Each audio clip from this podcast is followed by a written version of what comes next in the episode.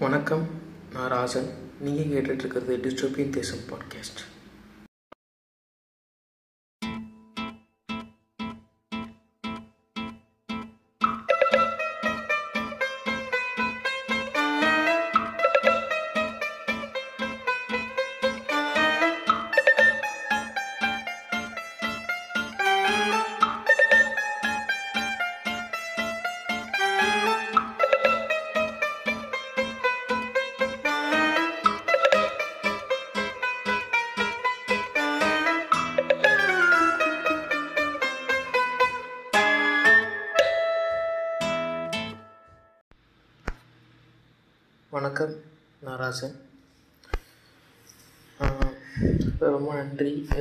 First episode போட்டு நல்ல ஒரு ரெஸ்பான்ஸ் கிடச்சிருக்குது ஃபஸ்ட்டு நான் இவ்வளோ தூரம் வரும்னு எதிர்பார்க்கல. ஏன்னா அவர் ஒரு போக போக பிக்கப் ஆகும்.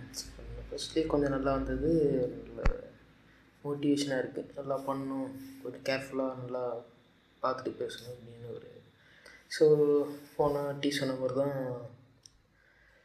இந்த எபிசோடில் என்ன பார்க்க போகிறோன்னா நம்ம ஃப்ரான்ஸ் காஃப்காவோட இந்த மெட்டமாஃபிசிஸ் அப்படிங்கிற புக்கை பற்றி பார்க்கணும்னு சொல்லியிருந்தேன்ல அதுதான் பார்க்க போகிறோம் புக்கு படிக்கிறவங்களுக்கு இந்த புக்கை பற்றி தெரிஞ்சிருக்கும். அதாவது ஒரே ஷீஸ் ரீடராக கண்டிப்பாக அந்த புக்கை பற்றி தெரிஞ்சிருக்கும். எல்லாம் நினைப்பாங்க. இந்த தூக்கிட்டு வந்துட்டான் பாரு எல்லாம் இந்த காக்காவையே போட்டு செய்யுங்க அப்படின்னு தோணும். மற்றவங்களுக்கு புக்கு படிக்கிறவங்களுக்கு சரி ஏதோ அஹ் வேற்றுகிற வாசி பாஷையாக பேசுகிறார் போல் அப்படின்னு நினைப்பாங்க. பட்டு ஃப்ரான்ஸ் காஃப்கா வந்து எல்லோரும் அவரோட ஒரு தனி கல்ட்டு தான் அவர். அவரோட கதைகளே ஒரு அதுக்கு தனி டேமே கொடுத்துருக்காங்க. காஃப்கா எஸ்க் சொல்லி அவருக்குன்னு ஒரு தனி டேமும் இருக்குது அவரோட ரைட்டிங்ஸ்க்கு ஸோ அவரை பற்றி பேசலாம் அப்படின்னு தோணுச்சு. ஏன் அவரை பற்றி பேசலாம்னு தோணுச்சுன்னா நான் புக்கு படித்து நான் அந்த மாதிரி புக்கே எடுத்து படிக்க மாட்டேன் ஆக்சுவலாக நான் எப்படி படிப்பேன்னா புக்ஸ் எல்லாம் ஒரு புக் இருக்குதுன்னா ஒரு பக்கம் பிக்சர்ஸ் இருக்கணும். இன்னொரு பக்கம் கதை இருக்கணும். அதாவது பேரா இருக்கணும். எனக்கு அப்போ தான் அதாவது நம்ம புக்கு ஃபஸ்ட்டு ஃபுல் ஃபுல்லு எனக்கு வெறும் வார்த்தையாக இருந்தாலும் நான் படிக்கவே மாட்டேன். எனக்கு வந்து செட்டே ஆகாது. இந்த இது பயாலஜி நான் மெடிக்கல் ஃபீல்டில் இருக்கேன். நான் புக்கு படிக்கும்போது எனக்கு வந்து அந்த பிக்சரை பார்த்துக்கிட்டே தான் இருக்கணும் ஒரு செல்லை பற்றி படிக்கிறோன்னா அந்த செல்லு இருந்துச்சுன்னா பக்கத்தில் செல் பிக்சர் இருந்தால் தான் என்னால் அது ஒரு இன்ட்ரெஸ்டோடு படிக்க முடியும். வெறும் பேரா மட்டும் இருந்ததுன்னா நான் அதை இமேஜினும் பண்ணிக்கணும். அதை நான் படிக்கவும் செய்யணும் எனக்கு அது பிடிக்கவே இருக்காது. இப்போ ஓரளவு நான் ஓவர் கம் பண்ணிட்டேன். பட் இருந்தாலும் அந்த ஒரு விஷயம் மைண்டுக்குள்ளே இருந்துக்கிட்டே இருக்கும். அப்படி பார்க்கும்போது இந்த புக்கில் வந்து இந்த புக்கில் இல்லை. பட்டு எப்படி இந்த புக்கு எனக்கு பரிச்சயம் ஆனுச்சுன்னா இந்த நான் நைன்த்து படிக்கும்போது அது டூ தௌசண்ட் ஃபிஃப்டீன் அப்போ இந்த சம்மர் வெக்கேஷனில் விட்டுருவாங்கல்ல லீவ் கிடைக்கணும் ரெண்டு மாதம் ஸோ அந்த லீவில் எப்படி என்ன பண்ணுவாங்க நம்ம வீட்டில் எங்கேயாவது கூப்பிட்டு போவாங்க. இல்லை ஏதாவது சொந்தக்காரங்க வீட்டுக்கு போவோம் இல்லை அப்படி வந்து எங்கள் வீட்டில் ஒரு பழக்கம் வச்சுருக்காங்க. நம்பர் ஒன் கோயிலுக்கு போகணும். நம்பர் டூ கோயிலுக்கு போகணும். நம்பர் த்ரீ கோயிலுக்கு போகணும். கோயிலுக்கு போகிறத தவிர மற்ற ஒரு சம்மர் வெக்கேஷனால என்னன்னே தெரியாது. ஏன்னா அதான் காஸ்ட் எஃபிஷியண்ட்டும் பரிச்சயமான இடம். ரொம்ப போய் அலைய தேவையில்ல. ஏன்னா இப்போ கூகுள் மேப்பு இந்த மாதிரி எதுவுமே இல்லை. ரொம்ப ரிஸ்க் எடுத்து போயிட்டு வரோமா இதுக்குன்னு டைம் ஸ்பெண்ட் பண்ணணுமா? அப்படின்னு நினைக்கிற ஆளுங்க தான். இப்போ மாறிட்டாங்க. இப்போ நிறையாவே எக்ஸ்ப்ளோர் பண்ண ஆரம்பிச்சிட்டாங்க. அது எப்படின்னு தெரில ஆனால் நான் சின்ன வயசாக இருந்து எனக்கு தேவைப்படுறப்ப அதெல்லாம் ஒன்று கிடைக்கல. கோயில் ஒன்று தான். என் மண்டையை வந்து ஒரு ஏர் உழுவுற மாதிரி உழுது தள்ளிடுவாங்க. என் மண்டையில் முடியே பார்க்க முடியாது. எப்போ பார்த்தாலும் மொட்டை அடிச்சிடுவாங்க அதாவது நம்ம அப்பா அம்மாக்களுக்கு வந்து நம்ம நம்மளை பார்த்தாலே எப்படி தோணுன்னா இப்போ நம்ம ஃபேஸ்புக் இன்ஸ்டாகிராமில் வந்து அவத்தார் யூஸ் பண்ணிக்கிறோம்ல. அதாவது அவத்தார் இருக்கும். நம்ம ஏற்ற மாதிரி டிசைன் பண்ணிக்கலாம் ஒரு க கம்மல் போட்டுக்கலாம். இன்னொரு தாட்டி அதுலேருந்து எடுத்துகிட்டு சரி ஹேர் ஸ்டைலை மாற்றணும் மாற்றலாம் காப் கட் பண்ணிக்கலாம். இன்னொன்று பண்ணுறோம் அது மாதிரி தான் நம்ம ஒரு அவத்தாரை யூஸ் பண்ணது தான் நம்ம அப்பா அப்பாக்கள் அப்போ இது பார்க்கும்போது தான் சரி அதே மாதிரி ஒரு சம்மர் வெக்கேஷனில் போயிட்டு இருக்கும்போது நான் வந்து என்ன செய்வேன்னா இந்த மாதிரி இப்போ ரொம்ப லாங் ட்ராவல் அப்போல்லாம் ஃபோன் இருக்காது. ஃபோனு வந்து பட்டன் ஃபோன் தான் இருக்கும். இந்த மாதிரி ஸ்மார்ட் ஃபோன் இருக்காது. ஒரு லாங் ட்ராவல் போகிறோன்னா என்ன பண்ணுவேன்னே தெரியாது. இப்போ எங்கள் ஊர்லேருந்து இப்போ திருப்பதி போகணுன்னு பிளான் பண்ணிட்டாங்க. ஸோ இங்கேருந்து போகணுன்னா சென்னை ரூட் வழியாக போய் ஆகணும். சென்னை வழியாக தான் போய் ஆகணும்னு நினைக்கிறேன். அப்படி போகிறதா அது ஒரு six hours seven hours travel அங்கே ட்ரெயினில் போகணும் ட்ரெயின்லேருந்து அங்கேருந்து கீழேருந்து மேல் திருப்பதி கீழ் திருப்பதின்னு சொல்லுவாங்க. அங்கேருந்து பஸ்ஸில் போகணும். இந்த மாதிரிலாம் இருக்கும். நான் வந்து அவ்வளோவா கடவுள் பக்தி இல்லை இப்போ எனக்கு. இப்போ நான் ஒரு ஏத்திஸ்டாக மாறிட்டேன். அப்போ ஆனால் வேறு வழி இல்லை அப்போ வந்து எனக்கு இருந்துச்சு. நான் ஒரு தீவிரமான ஒரு பக்தனாக இருப்பேன். எங்கள் அப்பா என்னென்ன கடவுள்லாம் காட்டுறாரோ இவங்களும் சாமி சொல்கிறேன் எல்லாரையும் தீவிரமாக கும்பிடுவேன் ஏன்னா நான் டென்த்து லெவன்த்து படிக்கும் போதும் அதிதீவிரமாக ஒரு பக்தாக்கள் ரேஞ்சில் இருந்துட்டேன். இப்போ எனக்கு அப்படியே இதோட பின்னாடி இருக்கிறத படிக்க படிக்க நமக்கு புரியும்ல. அப்பாங்கள் மாற முடியாது. ஏன்னா அவங்க அதே செட் ஆகிட்டாங்க எவ்வளோ சொன்னாலும் அவங்க வந்து அவங்க இதை மாற்றிக்கிற மாதிரி அவங்களுக்கு தேவைப்படுது. அதை நம்ம எதுவும் தலையிடவும் முடியாது இன்றைக்கி கும்பிடக்கூடாதுன்னு சொல்ல முடியாது. ஏன் பார்த்து நான் இந்த மாதிரி சூஸ் பண்ணிட்டேன். ஸோ இது பார்க்கும்போது நாங்கள் பிளான் பண்ணிட்டோம். போகிறப்ப நான் என்ன செஞ்சிட்டேன்னா இதுக்காகவே போயிட்டு எனக்கு பிடிச்ச புக் ஒன்று இருக்குது ராபின்சன் க்ரூசோ அப்படின்னு சொல்லிட்டு ஒரு டேனியல் டேஃப் அவர் எழுதின ஒரு புக்கு அது வந்து சின்ன புக்காக நான் படிச்சிருக்கேன். ஆனால் அதே இந்த மாதிரி தான். ஒரு பக்கம் சைடு படக்க அது பிக்சர் இருக்கும். இன்னொரு பக்கம் ஃபுல்லாக பேராகிராஃப் இருக்கும். சரி இதே கொஞ்சம் பெரிய புக்காக நல்லா எலாபரேட்டாக படிக்கணும். இந்த சின்ன புக்கிலலாம் அந்த எயிட்டீன் ப்ளஸ் கண்டென்ட்லாம் இருக்காதுல்ல அப்பயும் நான் எயிட்டீன் ப்ளஸ் கிடையாது. நான் படிக்கும்போது நைன்த் தான் படிச்சுட்டு இருந்தேன். சரி இன்னும் கொஞ்சம் எலாபரேட்டாக வேணுமே. சில இதெல்லாம் கட் ஆஃப் பண்ணிவிடுவாங்கல்ல அப்படிங்கும்போது ஒரு முந்நூறு ஒரு நானூறு பக்கத்துக்கு இருக்கிற ஒரு புக்கு இருந்துச்சு ராபின்சன் க்ரூசோலேயே சரி அதை எடுத்துகிட்டு போயிடுவோம். அதை எடுத்துகிட்டு போயிட்டு இந்த ஜேர்னி ஃபுல்லாக படிச்சுட்டே போகலாம் அப்படின்ட்டு எடுத்து வச்சிட்டேன். எடுத்து வச்சுட்டு புறப்பட்டோம். இப்போ போகும்போது நான் படிச்சுட்டே போகிறேன் இங்கேருந்து ஃபுல் ட்ராவல் திருப்பதிக்கு. அது ஃபுல்லாக சரி கூட்டமாக ரஷ்ஷாக இருக்குது. அப்படியே படிச்சுட்டே போகும்போது ஒரு இடத்துல ஸ்டாப் நிற்கிது இங்கேருந்து வேறு ட்ரெயின் மாதிரி போகணுங்கிற மாதிரி இருக்கும். சரி என்ன பண்ணலாம்? அப்போ வந்து என்னென்னா இந்த டிங்கிள்லாம் ஃபேமஸ்ஸு இந்த ரே டிங்கிள்லாம் வந்து டிங்கிள் ஆர்ச்சி காமிக்ஸு இதெல்லாம் இப்போ கொஞ்சம் வாங்கி படிப்பேன். எனக்கு ரொம்ப பிடிக்கும். அது காமிக் மாதிரி இருக்கிறதுனால ஸோ நல்ல பிக்சர் இருக்கணும்னு அப்போ அது இருக்கும்போது அதெல்லாம் வந்து நார்மல் புக் ஸ்டோர் அப்போ அமேசான் இந்த மாதிரி எதுவுமே இல்லை. கிண்டிலு அப்போ தான் இ புக்ஸ் அப்போ தான் வந்துட்டு இருந்தது அதெல்லாம் எனக்கு அவ்வளோ பரிச்சயம் இல்லை. என்கிட்ட ஒரு ஸ்மார்ட் ஃபோனே இல்லை. பட்டன் ஃபோன் வச்சு தான் ஓட்டிகிட்டு இருக்கேன். சரி எங்களுக்கெலாம் அதான் சோர்ஸ் ஒன்று லைப்ரரி போகணும். எங்கள் அப்பா அப்படின்னா இது என்ன எங்கள் அப்பா இந்த பழக்கத்தை எங்கள் ரீடிங் ஹேபிட்டு எங்கள் அப்பாவால் தான் எனக்கு வந்துச்சு. நான் ஒரு தேர்ட் ஸ்டாண்டர்ட் படிக்கும்போது என்னை கூப்பிட்டு போய் தர தரன்னு டிஸ்ட்ரிக்ட் லைப்ரரியில் மெம்பர்ஷிப் கார்டு வாங்கி சேர்த்து ஒரு மாதத்துக்கு ஒரு மூணு புக் எடுத்துக்கலாம் நீனு அப்படிங்கிற மாதிரி ஒரு சிஸ்டம் இருந்துச்சு மூணு புக்கு இரவலாக வாங்கிட்டு போய் படிச்சுட்டு அப்புறம் வந்து பதினஞ்சு நாளுக்குள்ளே சப்மிட் பண்ணணும். அந்த மாதிரி ஒரு இது. எங்கள் அப்பா பேலன்ஸ் பண்ணிவிடுவார் ஈக்குவலாக ஒரு பக்கம் சிங்கித்தனமாக இருந்தாலும் இன்னொரு பக்கம் இந்த மாதிரி எனக்கு செஞ்சு ஈக்குவலாக பேலன்ஸ் பண்ணி கொண்டு போயிடுவார். ஸோ அப்படி இருக்கும்போது சரி நாங்கள் போயிட்டுருக்கோம். அப்போ வந்து இந்த புக் ஸ்டால்லாம் இருக்கும்ல இந்த ரயில்வே ஸ்டேஷனில் அப்படி பார்க்கும்போது சரி இந்த புக் இருக்குமா? டிங்கிள் இல்லைன்னா ஆர்ஜி காமிக்ஸ் அப்படின்னு பார்க்கும்போது எதுவும் இல்லை. அதில் வந்து ஃபுல்லாக அந்த மேகசின்ஸும் நியூஸ் பேப்பர் கட்டிங்ஸும் மட்டும் தான் இருந்துச்சு. அது இந்த ரயில்வே ஸ்டேஷன்லேயே போயிட்டே இருந்தோன்னா இருக்கும் எங்கேயாவது. எனக்கு அப்போ டைம் இல்லை. ஒரு டீ குடிச்சிட்டு கிளம்புற மாதிரி இருந்துச்சு. அப்போ நான் போய் பார்த்துட்டு இருக்கும்போது இந்த புக் பார்த்தேன். மெட்டமார்ஃபோசிஸ் அப்படின்னு சொல்லிட்டு இருந்துச்சு.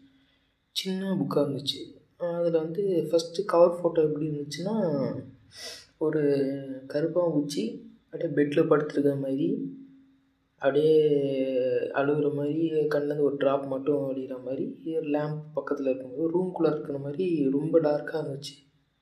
சரி நான் ஏதோ ஒரு இதுவும் காமிக் தான் போல் அப்படின்ட்டு நினச்சிக்கிட்டு இருந்தேன் எடுத்து உள்ளாக்க திறந்த பக்கத்தில் சரி கூப்பிட்டாங்க.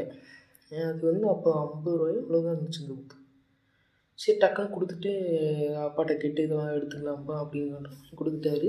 டக்குன்னு புறப்பட்டோம். நான் உள்ளார இருக்க பறந்து அது வந்து கவர் மாதிரி இருந்துச்சு. உள்ளே இருக்க கவரை போட்டு சீல் பண்ணியிருந்தேன். அதை அப்படியே பிரித்து எடுக்கிற மாதிரி. நம்ம உள்ளே இருக்க பேப்பர் டேர்ன் பண்ணி பார்க்க முடியாது. அந்த மாதிரி இருந்துச்சு.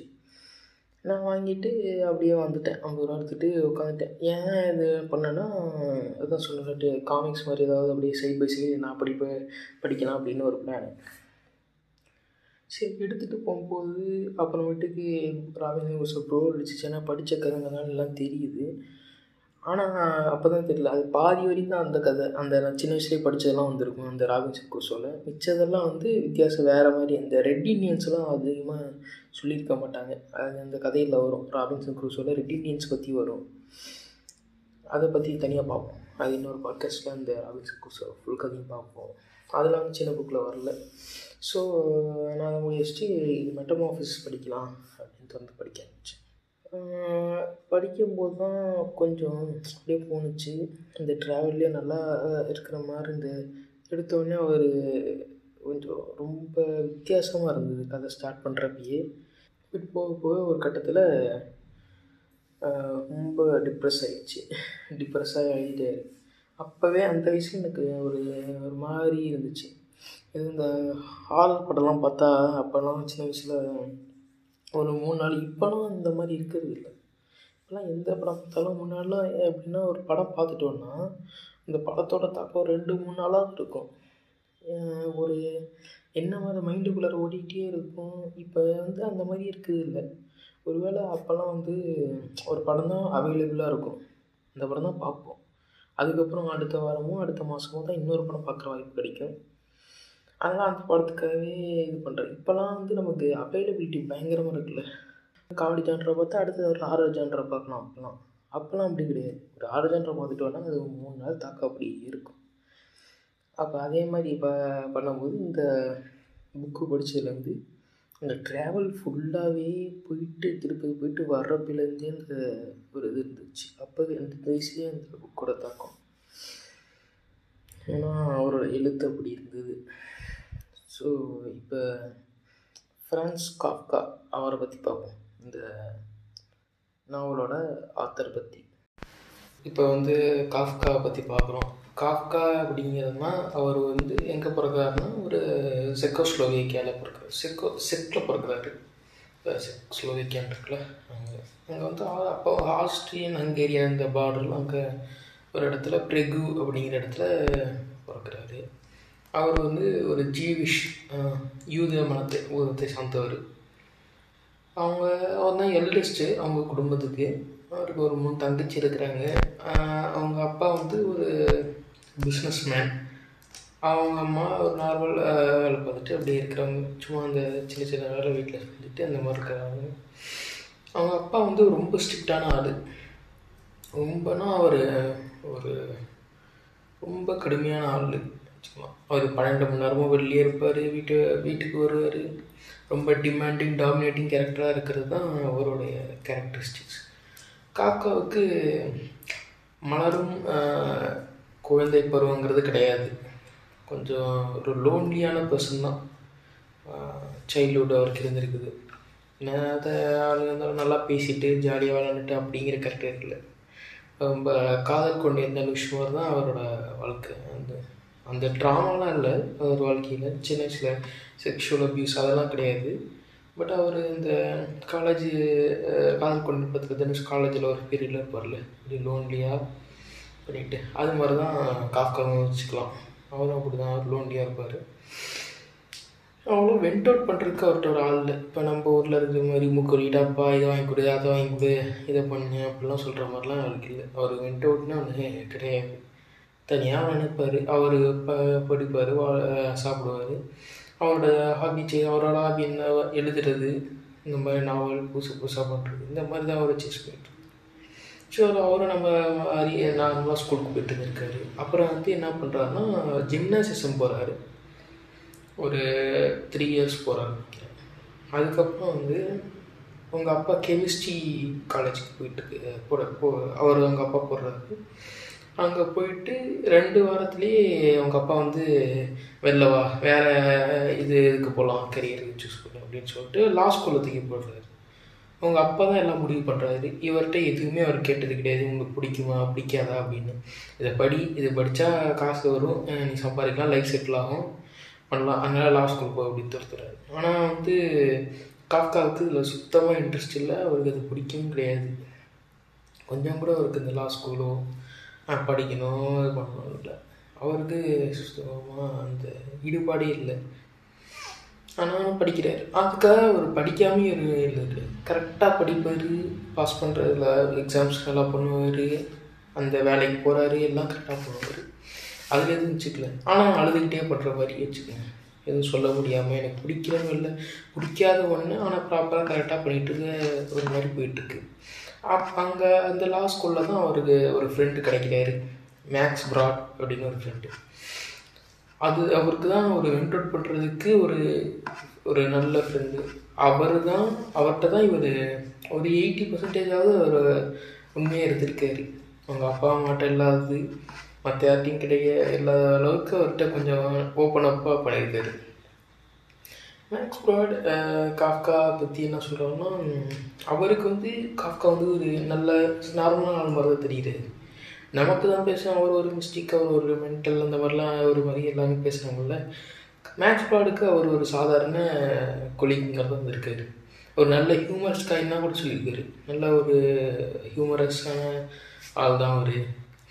ஆனால் தண்ணியே ஒரு இன்ஃபீரியராக நினச்சிக்கக்கூடிய ஒரு ஆள். இன்ஃபீரியராக தான் பண்ணுறதெல்லாம் ஒன்றும் யூஸ்லெஸ் இல்லை. நான் ஒரு ஆர்டிஸ்ட் கிடையாதுங்கிற நினச்சிக்கிற மாதிரி ஒரு ஆள் அப்படின்னு மேக்ஸ் சொல்லுவார். அப்புறம் வந்து அவர் நிறையா புக்ஸ்லாம் எழுதுறாரு. அவர் நிறைய லிட்ரேச்சரும் படிக்க ஆரம்பிக்கிறாரு. காலிலேருந்து வேலை பார்ப்பாரு எல்லாம் போயிட்டு வருவார். அப்புறம் ஈவினிங் வந்து அந்த அவரோட ஹாபியை சேஸ் பண்ணிக்கிட்டு இந்த மாதிரி எல்லாம் நாவல்ஸ் எழுதிட்டு அவர் மோஸ்ட்டாக அவர் நாவல்ஸ் எல்லாமே வாழ்க்கையை டிபிக் பண்ணுறது தான் கிட்டத்தட்ட கேரக்டரும் அப்படியே தான் வருவெல்லாம் அதை பற்றி பார்ப்போம். இப்போ வந்து என்னென்னா அவர் இப்போ எழுதிட்டுருக்காரு அவருக்கு கல்யாணம் ஒன்றும் ஆகலை. ஆனால் என்கேஜ்மெண்ட் ஆகுது. ஒரு மூணு தாட்டி என்கேஜ்மெண்ட் ஆகி எல்லாம் ஃபெயிலியர் ஆகிடுது அவருக்கு வந்து ஆனால் ஒரு ஒரு அது மேலே செக்ஷுவலாக அவர் வந்து ஆக்டிவாக இருக்கிறார். ஆக்டிவாக இருக்கிறாருன்னா ஒரு ப்ராஸ்டியூட்லாம் நிறையா விசிட் பண்ணி அவருக்கு அந்த அர்ஜென்ட் தான் இருக்குது அதெல்லாம் பண்ணியிருக்காரு. ஆனாலும் அவர் இந்த லாங் டிஸ்டன்ஸ் ரிலேஷன்ஷிப்லாம் பண்ணியிருக்காரு. ஆனால் பட்டு அவருக்கு இன்னமும் அந்த மேரேஜ் இந்த சோனுக்குள்ளார போல். அவருக்கு அதுதான் சொல்லலை இவன் ஒரு லோன்லி ஃபேஸ் அவர் சூஸ் பண்ணுறாரு இந்த மாதிரி ஒரு கமிட்மெண்ட்டாகவே அவருக்கு செட் ஆகலை.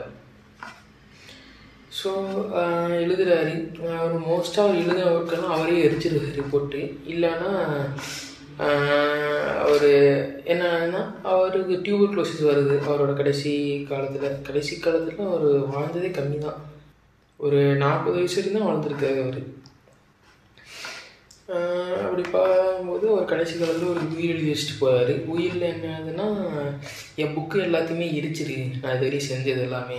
ஒன்று கூட எல்லாமே எரிச்சிட்டு மேக்ஸ் ப்ளாட்டுக்கு எழுதி வச்சுட்டு போகிறாரு மேக்ஸ் ப்ளாட் ஆனால் அதை வந்து விரிக்கலை. அது வேலை பப்ளிஷ் பண்ணிடுறாரு. ஸோ இதுதான் காஃப்காவுடைய கண்ணீர் கதை. இப்போ வந்து அவர் எழுதின அந்த மெட்டாமாஃபிசிஸ் ஸ்டோரி பற்றி பார்ப்போம்.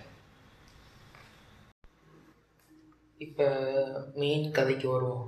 மெட்டமார்ஃபிசிஸ் அந்த புக்கோட கதைக்கு. இப்போ யாராவது புக்கு படிச்சுட்டு நான் அப்புறம் கேட்டுக்கிட்டேங்கன்னா போயிட்டு புக்கு படிச்சுட்டு வாங்க. அப்படி இல்லை நான் வந்து எனக்கு ஸ்டோரி இப்படியே தெரிஞ்சால் போதும் அப்படின்னவங்க அப்படியே கண்டினியூஸாக கேட்குறது புக்கு படிச்சுட்டு வந்து கண்டிப்பாக கேட்கணும் சரி இப்போ எடுத்து பார்த்தோன்னா மெட்டமாஃபிசிஸில் மெயின் கேரக்டரு வந்து கிரிகர் சாம்சா. அவர் தான் வந்து மெயின் கேரக்டர் அவருக்கு சுற்றி உள்ள கேரக்டர்லாம் கிரிகர் சாம்சன் நம்ம சாம்சான்னு வச்சுப்போம். இந்த பாட்காஸ்ட்டுக்கு ஸ்வீட்டாக சாம்சா வந்து அவருக்கு ஒரு அப்பா இருக்கார். சாம்சாவோட அப்பா சாம்சாவோட அம்மா சாம்சாவோட தங்கச்சி. இதுதான் மூணு மெயின் கேரக்டரு இன்னொன்று ஒரு அடிஷ்னல் கேரக்டர் வர்றது ஒரு மெய்டு ஒன்று வருவாங்க. அப்புறம் ஒரு மூணு த்ரீ பியர்டட் மென் அப்படின்னு ஒருத்தவங்க வருவாங்க. மூணு பேர். ஒரு டென் மாதிரி தங்க வருவாங்க. ஃபஸ்ட்டு பார்ப்போம். இப்போ இவர் என்னன்னா நம்ம சாம்சங் என்ன பண்ணுறாரு வேலை பண்ணுறாரு அப்படின்னா அவர் ஒரு சேல்ஸ்மேனாக இருக்கிறாரு. எப்படின்னா இவர் பர்ஃபெக்டாக வேலையை பார்ப்பாரு. அவர் அப்போ அவர் கிட்டத்தட்ட காஃப்காவோட வாழ்க்கை கதை மாதிரி தான் அவர் வேலையை அவர் பார்ப்பாரு. குடும்பத்தோட அவ்வளோ டச்சு ஸ்பெண்ட் பண்ணி அவ்வளோலாம் இல்லை. வேலையை பார்ப்பாரு. பண்ணுவார். ரொட்டீனாக எல்லாம் பண்ணிகிட்ருப்பாரு எந்த ஒரு இதெல்லாம் போனவர். கதை எப்படி ஆரம்பிக்குதுன்னா சாம்சா காலில் ஒரு டிஸ்டர்பான கனவோட எந்திரிக்கிறான். எந்திரிச்சு பார்த்தா உடம்பெல்லாம் ஒரு காக்ரோச்சாக மாறி இருக்கு இதான் ஒரு ஸ்டோரியோட ஃபஸ்ட்டு லைன் எந்திரிச்சு பார்த்தோன்னே அவன் உடம்பு ஒரு காக்ரோச்சாக மாறி இருக்கிறான் மாறினோடனே என்ன எழுதியிருப்பார்னா சாம்சா வந்து தான் காக்ரோச்சாக மாறினேன். ஃபஸ்ட்டு ஒரு ஷாக் ஆகிடுவான் நான் ஏன் இப்படி மாறினேன்? எதுக்கு மாறினேன்? அப்படின்னு கேட்டுட்டு இருப்பான் என்ன இப்படி ஆயிடுச்சு? அப்படின்னு ஒரு நிமிஷம் யோசிச்சுட்டு அடுத்தது இப்போ நான் எப்படி வேலைக்கு போவேன்? அப்படின்னு தான் யோசிப்பான். இதோட நான் எப்படி வேலைக்கு போகிறது எனக்கு டைம் ஆகிடுச்சு ட்ரெயினுக்கு டைம் ஆகிடுமே இன்னும் கொஞ்சம் நேரத்தில் நான் எந்திரிச்சு வெளில போகணும். பல் விளக்கணும். குளிக்கணுமே. அப்படியே ரூமில் த அந்த பெட்டுலேயே படுத்து கிடக்குறான். அவனால் அதுலேருந்து எந்திரிக்க முடியல. த- அப்படியே ஒரு காக்ரோச்சு திருப்பி போட்டால் அதில் நவர முடியாதுல்ல? அது மாதிரி தான் கிடக்குறான். இப்போ வெளியில் அவங்க அப்பா அவர் வந்து சேல்ஸ் இவர் சாம்சாவோட மேனேஜர் அன்றைக்கி வந்திருக்காரு. அவர் வந்து ஹாலில் எல்லாம் உட்காந்து பேசிகிட்டு இருக்காங்க. சாம்சாவோட அப்பா அம்மா இந்த மேனேஜர் அப்புறம் அவங்க தங்கச்சி எல்லாம். இப்போ அது என்ன இந்த மாதிரி அவங்க அப்பா சொல்கிறாரு என்ன சாம்சா லேட் ஆகிடுச்சு என்னமோ எந்திரிக்கலையா? அப்படி இப்படின்னு கேட்குறாரு வந்து கத்தி பார்க்குறாங்க என்ன எந்திரிக்கல? அப்படிங்கிற மாதிரி. அவன் வந்துட்டு நான் இந்த வந்துடுறேன் அப்படிங்கிற மாதிரி ஒன்று சொல்கிறான் அவன் குரலே தெரியுது என்ன வித்தியாசமாக பேசுகிறான் அப்படிங்கிற மாதிரி ஏதாவது பிரச்சனையா அப்படின்னு கேட்குறாங்க அவன் அதெல்லாம் ஒன்றும் இல்லை நான் வந்துடுறேன் அப்படின்னு சொல்கிறான் திரும்ப. எல்லாம் ஒரு ஒரு ஆக்குவடாக பார்க்குறாங்க என்ன வாய்ஸே வித்தியாசமாக இந்த ஒரு வித்தியாசமாக இருக்கே கரகரன்னு அப்படின்னு. அப்போ பார்த்தீங்கன்னா இதுவரையும் வந்து சாம்சா லீவே போட்டதில்லை. ஒரு நாளும் லீவ் ஆனதில்லை. லேட்டாகவும் போனதில்லை. பதினஞ்சு வருஷம் வேலை பார்த்துருக்கான். அதில் அவன் உதவி கூட பஞ்சுக்காக இருந்துருக்கான் எல்லா வாட்டியும் இந்த மாதிரி பண்ணுறானே அப்படின்னு சொல்லி கொஞ்ச நேரம் பார்க்குறாங்க இதில் உடனே அந்த மேனேஜர் போயிட்டு அந்த கதவை உடச்சி பார்க்குறாங்க எல்லாரும். பார்த்த உடனே ஷாக்காக வராங்க எல்லாரும். ஏன்னா கருப்பாம்பூச்சா மாதிரி இருக்கான் அப்படிங்கிறத பார்த்து. பார்த்த உடனே இவங்க அப்பா வந்துட்டு உடனே அந்த மேனேஜரை வெளில அனுப்பி விட்றாரு வந்துடுவான் இதை பற்றி வெளிலன்னு சொல்லாதீங்க இந்த மாதிரி சொல்லி அனுப்பி விட்றாரு. மூணு பேரும் பார்த்துட்டு ஒரு ஷாக் ஆகி அப்படியே ஒரு ரெண்டு நாளைக்கு எதுவும் மூச்சு பேச்சு இல்லாமல் அந்த வீட்டிலேயே இருக்கிறாங்க. தனியாக இதை பற்றி பேசாமல் அவங்க அப்பா தனியாக ஒரு வீல் சேரில் போய் உட்காந்துட்டு பேசி அப்படியே படுத்துருக்காரு. அவங்க அம்மா ஒரு பக்கம் ஒரு இருக்காங்க அவங்க தங்கச்சி இருக்கிறாங்க. அப்படியெல்லாம் எல்லாம் போயிட்டுருக்கு. அவங்க தங்கச்சி தான் ஃபுல் அண்ட் ஃபுல் நம்ம சாம்சாவுக்கு பார்த்துக்கிறாங்க. சாம்சா வந்து அந்த ரூம்லேயே தான் இருக்கிறாரு. அதை விட்டு வெளில வர்றது இல்லை. சாம்சாவோட தங்கச்சி வேலை வேலைக்கு அந்த சாப்பாடை போட்டுட்டு ஒரு பிளேட்டில் வச்சுட்டு போயிடுவாங்க. சாம்சா வந்து இந்த பெட்டுக்கு அடியில் போய் ஒழிஞ்சுப்பான் வரும்போதெல்லாம். அதுலேயும் வெளில இருப்பான். அதுக்கப்புறம் வந்தானே அந்த பெட்டில் அடியில் போய் ஒழிஞ்சுப்பான் இவங்க சாப்பாடை வச்சுட்டு போயிடுவாங்க. சாப்பாடை வச்சுட்டு போய் அப்புறமேட்டுக்கு அதை க்ளீன் பண்ணி இறச்சிருந்ததுன்னா போயிட்டு இந்த மாதிரி பண்ணிகிட்ருப்பாங்க இப்படியே போயிட்டுருக்கு. ரெண்டு மூணு நாளாக எல்லோரும் இப்போ அடுத்தது அவங்க குடும்பம் என்ன யோசிக்கிறாங்க? இப்போ நம்ம என்ன யோசிப்போம்? இந்த மாதிரி ஒரு நம்ம வீட்டில் ஒன்று நடந்துச்சுன்னா நம்ம என்ன பண்ணுவோம்? ஒரு டாக்டரை கூப்பிட்டு வந்து பார்க்கலாம் அப்படின்னு ஒரு ஐடியாவுக்கு வரும். இல்லைனா இதை வந்து ஒரு பெ- பெரிய விஷயமா சொல்லலாம். நியூஸ் மீடியா அது ஒரு பெரிய ப்ராப்ளமாக்கலாம் ஏதாவது நடக்குமே இப்படி ஒன்று ஆயிடுச்சு அப்படின்னு பண்ணுவோம். ஆனால் அவங்க வீட்டில் அதை ஏற்றுப்பாங்க சரி இப்படி ஆயிடுச்சு. பையன் இப்படி ஒன்று ஆயிட்டான் ஒரு காக்கரோச் ஆயிட்டான் அடுத்தது என்ன பண்ணும் காசுக்கு இப்போ என்ன பண்ணுறது அது வரையும் வந்து சாம்சா தான் ஒரே ஒரே ஒரு பிரெட் வின்னர் அந்த ஃபேமிலிக்கு அவர் தான் full and full source of income அதை விட்டால் வேறு எந்த இன்கமும் அவங்களுக்கு கிடையாது. அவங்க அப்பா வந்து ரிட்டையர் ஆகிட்டார் ஒரு அதில் மேஜராக இருப்பார் நம்ம இருக்கும். அப்புறம் ரிட்டையர் ஆகிட்டார் வீட்டில் இருப்பார். ஃபுல்லாக பையன் சம்பாரிச்சிட்டு வருவான். சாப்பிட்டுட்டு அதில் எல்லாம் மேனேஜ் பண்ணிட்டு வந்துட்டுருப்பாங்க இப்போ வந்து காசுக்கு என்ன பண்ணுறது அப்படிங்கிறது தான் அவங்களோட மெயின் டாப்பிக்காக இருக்கும். இப்போ க சாம்சா அப்படிங்கிற ஒருத்தனே மறந்துடுவாங்க அவங்க. அதாவது இப்போ எப்படின்னா நம்ம இந்த ஒரு படம் ஒன்று மாதவன் படம் ஒன்று இருக்கும்ல எல்லாரும் ஒரு டிவிக்குள்ளே பார்த்துட்ருப்பாங்களே பேர் மறந்து போச்சு. யாவரும் நலம்? ஆ அது மாதிரி யாவரும் நலத்தில் மாதிரி? ஒரு அதில் ஒரு பைத்தியம் இருப்பான் ஒரு மென்டலி இல் பர்சன் இருப்பான்ல. அவன் வந்து ரூமுக்குள்ளே அவனுக்குள்ளே சகஜமாக வாழ விட்டுருப்பான் அவன் எல்லாத்தையும் கொண்டுருவான் அந்த மாதிரி இவங்களும் அந்த ரூமில் தனியாக அடைச்சி வைக்கிறாங்க இந்த காக்ரோச்சை காக்ரோச்சாக மாறுற நம்ம சாம்சாவை. ஸோ இப்போ காசுக்கு என்ன பண்ணணும்னா அவங்க அப்பா வந்து போக ஆரம்பிக்கிறாரு வேலைக்கு. இவங்க அம்மா வந்து சாம்சாவோட அம்மா வந்து இந்த சின்ன சின்ன கிளாத்தை ரெடி பண்ணி தர்றது. இந்த சட்டை தைச்சி கொடுக்குறது இந்த மாதிரி வேலை பார்த்து சம்பாதிக்க ஆரம்பிக்கிறாங்க. அவங்க தங்கச்சியும் வேறு வேலைக்கு ஏதாவது போவாங்க எல்லாரும் ஒரு ஒரு வகையில் சோர்ஸ் இன்கம் சோர்ஸ் ஆஃப் இன்கம்மை ட்ரை பண்ணுறாங்க ஸோ இப்படி போயிட்டுருக்கிறப்ப ஒரு நாள் என்ன ஆகுதுன்னா சாம்சாவோட அம்மா வந்து நான் க்ளீன் பண்ணுறேன் ரூமை அப்படிங்கிற மாதிரி வராங்க. நான் ரூமை க்ளீன் பண்ணி த இதெல்லாம் பண்ணுவோம். நல்லா தண்ணி போட்டு வாஷ் பண்ணுவோம் அப்படிங்கிற மாதிரி பண்ண வர்றப்ப என்ன செய்ய பண்ணுறாங்க சாம்சாவோட தங்கச்சி வே வேலைக்கு போயிட்டு வந்து வந்து பார்க்கும்போது எல்லாம் ஒரு மாதிரி தொடச்சிருக்கு க்ளீனாக இருக்குது இதை பார்த்துட்டு சாக்குறாங்க. யார் பண்ணது? இந்த மாதிரி கேட்கும்போது அம்மா நான் தான் பண்ணேன் அப்படின்னு சொன்னால் ரெண்டு பேருக்கும் சண்டை வருது. இந்த மாதிரி அவன் ரூம்குள்ளே போகாதீங்க. நான் மட்டும்தான் போவேன் அந்த மாதிரிலாம் பேச்சுவார்த்தை போயிட்டுருக்குது. இது சாம்சாவுக்கு ஒரு மன வருஷமும் வருத்தமாக இருக்குது. ஒரு பக்கம் நினச்சிட்டு இருக்கான் நான் பாட்டுக்கு போயிட்டு இருந்தேன். எல்லாம் திடீர்னு இப்படி ஆகிட்டேன் இப்போ நான் என்ன செய்கிறது நான் ஒழுங்காக பண்ணால் இப்போ மா இப்போ மாற முடியாதா? மாறி திரும்ப நான் வேலைக்கு போயிட்டு ஒழுங்காக போயிட்டுருப்பேனே ஒரு நாள் லீவ் போட்டோமே அப்படின்னு அவன் அந்த திங்கிங்கில் தான் இருப்பான். இதை எப்படி ஓவர் கம் பண்ணி திரும்ப நார்மல் ரொட்டீன் வேலையை எப்படி பார்க்குறதுங்கிறது தான் அவனோட திங்கிங் போயிட்டுருக்கும் இப்போ அவங்க இப்படி பார்க்கும்போது சரி நம்ம சாம்சாவோட ரூமில் இருக்க ஒவ்வொரு பொருளாக எடுத்து வெளில வைக்கலாம். அவன் கொஞ்சம் ஃப்ரீயாக மேலே அங்கே போயிட்டு வரதுக்கு இப்போ தான் காக்ரோச் அவங்ககிட்ட சீலிங்லாம் ஏறுவான் அந்த மாதிரி சொல்லிட்டு எடுத்து வைக்கலான்னு போவாங்க. போகிறப்ப அந்த பொருள்லாம் எடுத்து வைக்கிறப்ப சாம்சாவுக்கு ஒரு பெயிண்டிங் ரொம்ப பிடிக்கும். அது அவன் வீட்டுக்கு பக்கத்தில் இருக்கும். அதையும் எடுக்கலாம் அப்படின்னு பிளான் பண்ணுறப்ப என்ன செய்வான் சாம்சா மேலே ஏறி உட்காந்துப்பான் அந்த பெயிண்டிங் மேலே செவத்தில். இது அவங்க அம்மா பார்த்துட்டு ஷாக் ஆகி அது கீழே இருக்க சோஃபாவோட மயக்கம் விழுந்துருவாங்க கத்திட்டு. இதை பார்த்து அவங்க தங்கச்சியும் கத்திட்டு துரத்துவாங்க. சாம்சாவை கீழே இருக்கிற மாதிரி. சாம்சா அப்படியே வெளியில் ஓடி வந்துடுவான் ரூமை விட்டு. அவங்க அம்மா மயக்கத்தில் இருப்பாங்க. சரி அவனை தனி அவங்க அம்மாவுக்கு தண்ணி தெளித்து விட்டு இந்த மயக்கம் சரி பண்ண பார்க்குறப்ப சாம்சா என்ன செய்வான்? மேலே தான் இருக்கும். இந்த இவனோட ரூம் மாடியில். கீழே வந்துடுவான் வர்றப்ப பார்த்தா அவங்க அப்பா அப்போ தான் வந்து வேலை முடிச்சுட்டு வருவார். வந்து பார்த்தோன்னே இவன் என்னமோ பண்ணிட்டான் போல இருக்கு இங்கே ஏதோ அப்படின்ட்டு கையில் கிடைக்கிற எடுத்து அடிக்க ஆரம்பிப்பார் துரத்துவார். ஒரு ஆப்பிள் இருக்கும் எடுத்து நல்லா விட்டு எறிகிறப்ப அது சாம்சங் மேலே உள்ளார்க்க அப்படியே பொழந்துட்டு உள்ளார்க்க போயிட்டு இது மாதிரி இப்போ வாட்டர் மெலனில் சீட்ஸ் இருக்கும்ல அது மாதிரி உள்ளார்க்க அப்படியே மாட்டிக்கும்.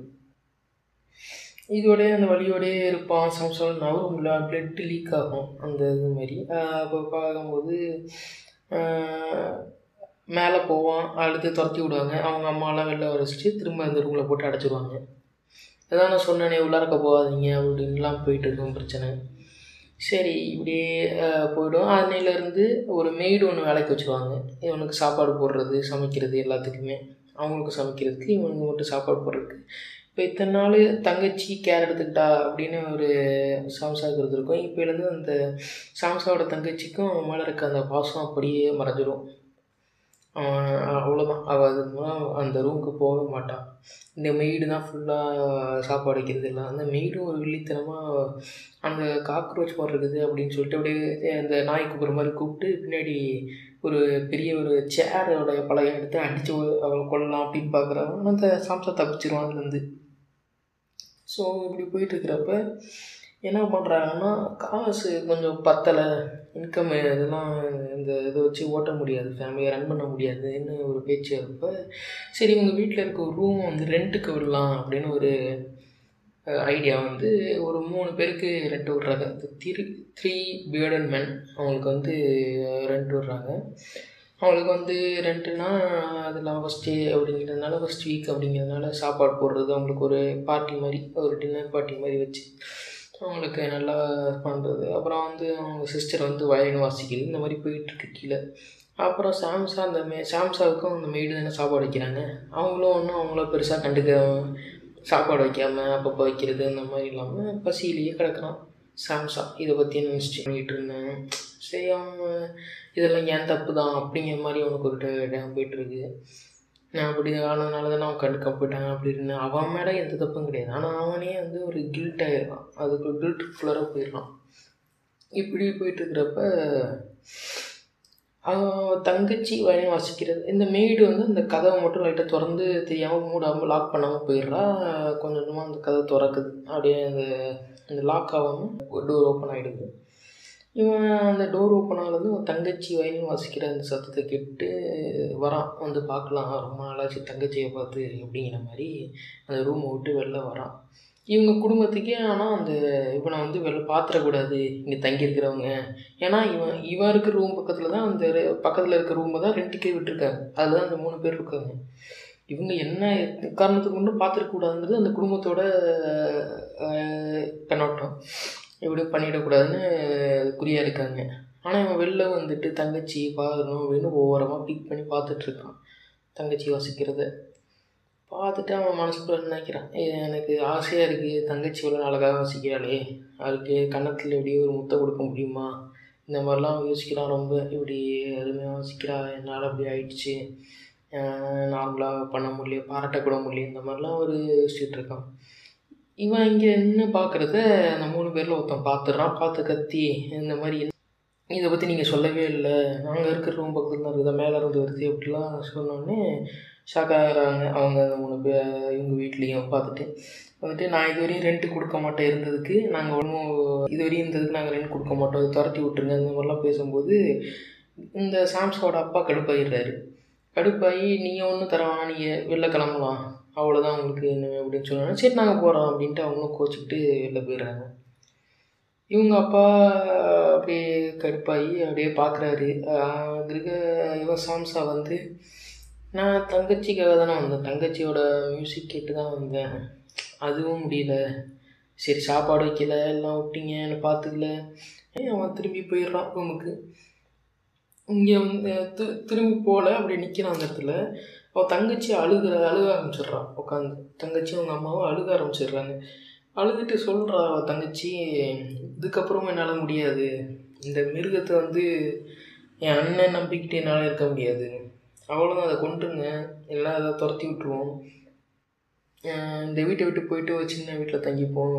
இந்த எங்கேயாவது பண்ணிடுவோம் அப்படிங்கிற மாதிரி சொல்கிறேன் இதை கேட்டு அவனுக்கு அவ்வளோதான் ஹார்ட் பிரேக் ஆகிடுது அப்படியே திரும்பி போகிறான் மேலே ரூமுக்கே போயிட்டு உட்காடுறான் உட்காந்து பார்த்துட்டு இந்த மாதிரி இந்த நிலைமை மாறிடாதா. திரும்ப நம்ம அந்த அந்த வாழ்க்கையே போதும். நம்ம பிடிக்கலனாலும் ஒரு வேலையை பார்த்துட்டு நம்ம பாட்டுக்கு இருந்தோமே. கொஞ்சம் நெஞ்ச சந்தோஷமாக இருந்துட்டு அப்படியே போயிருக்கலாமே. இப்போ எதுவுமே இல்லாமல் திரும்ப மாறி இந்த மாதிரி தானே நம்மளால் வீட்டுக்கும் பிரச்சனை. இந்த மாதிரி என் தங்கச்சி நான் எதுவுமே இல்லைனாலும் வாசிக்கிறது கேட்காம போனால் அது கூட முடியலங்கிற மாதிரி அவன் ரொம்ப ஒரு ஃபீலிங்கில் இருப்பான். அப்படியே இந்த ஒரு ஜன்னல் இருக்கும். அந்த வீக்கு நைட்டு ஃபுல்லாக தூங்காமல் அதையே பார்த்துட்ருப்பான் விடிய ஆரம்பிக்கும். இவன் பெருமூச்சு விடுவான் அப்படியே இறந்து போயிடுவான். இதுதான் அந்த ரெண்டு பேஜ் எழுதியிருப்பாரு ரொம்ப தாக்கத்தை ஏற்படுத்தின பேஜ்னா இதுதான். இதை கேட்டு தான் இதை படிச்சுட்டு தான் அந்த ஒரு ட்ரிப்பு சொன்னல அந்த திருப்பதி போயிட்டு வர ஃபுல்லாரையும் என்னால் அந்த தாக்கத்தை விட்டு வர முடியல. ஸோ இப்படி வராங்க. அந்த மெய்டு சொன்னல அவங்க வந்து சாப்பாடு வைக்க வராங்க.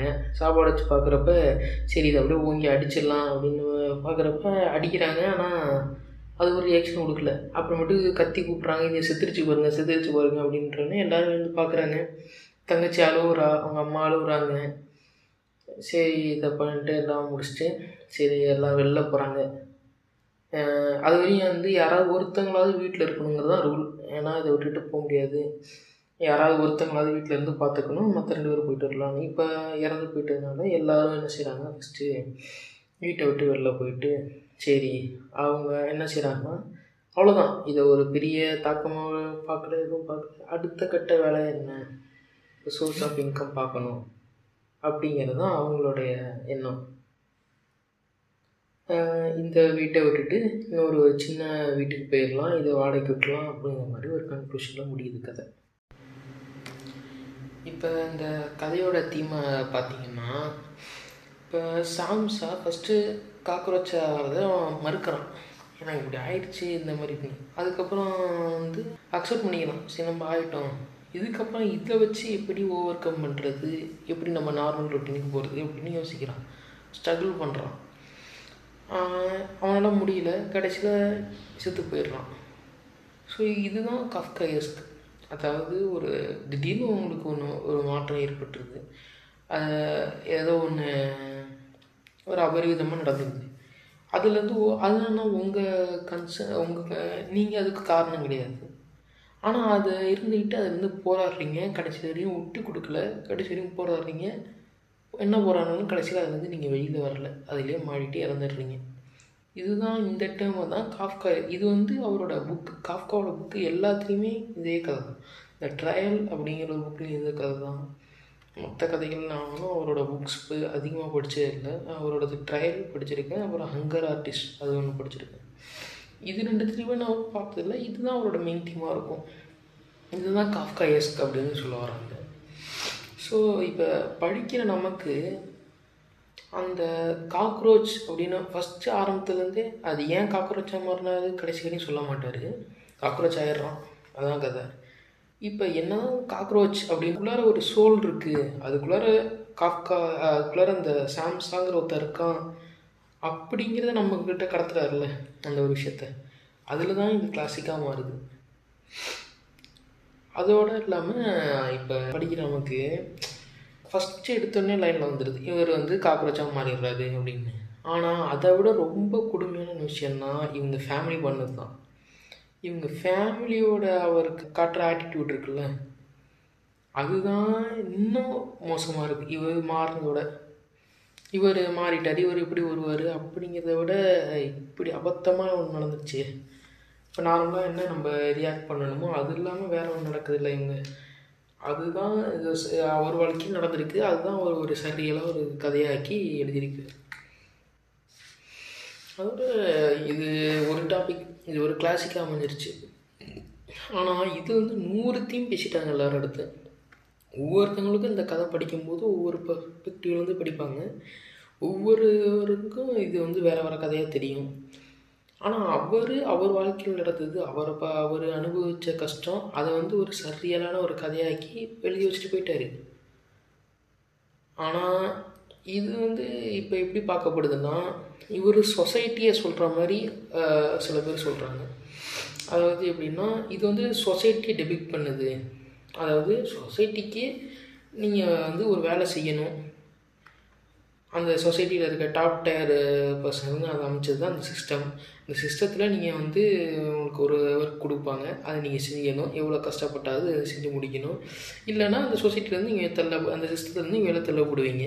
அதுதான் ஒரு சொல்கிறாரு நிறைய பேர் சொல்கிறது இது ஒரு மெயின் கோரான சப்ஜெக்ட் இவர் சொல்ல வர்றது அப்படின்னு சொல்லுவாங்க. அதான் இதுதான் வந்து காக்கா அவர்கிட்ட வந்து நான் இப்போ அவரை பற்றி தெரிஞ்சுக்கிட்டது ஒரு புக்கில் வந்து எனக்கு புரிஞ்சுக்கிட்டது இதுதான் இவரை பற்றி படிங்க இந்த புக்கு படிங்க. இது ஒரு நூறு பேஜுக்குள்ளே தான் இருக்கும். இன்னும் அதிகமாக இருக்காது. ஒரு நாள் நல்லா முடிக்கக்கூடிய புக்கு தான். ஸோ தான் இவரை பற்றி என்ன பார்ப்போம்? நான் அவரோட மற்ற புக்ஸ் படிப்போம். மற்ற புக்ஸ் ஏதாவது ரெஃபர் பண்ணுவோம். தேங்க்யூ இன்னொரு பாட்காஸ்ட்டில்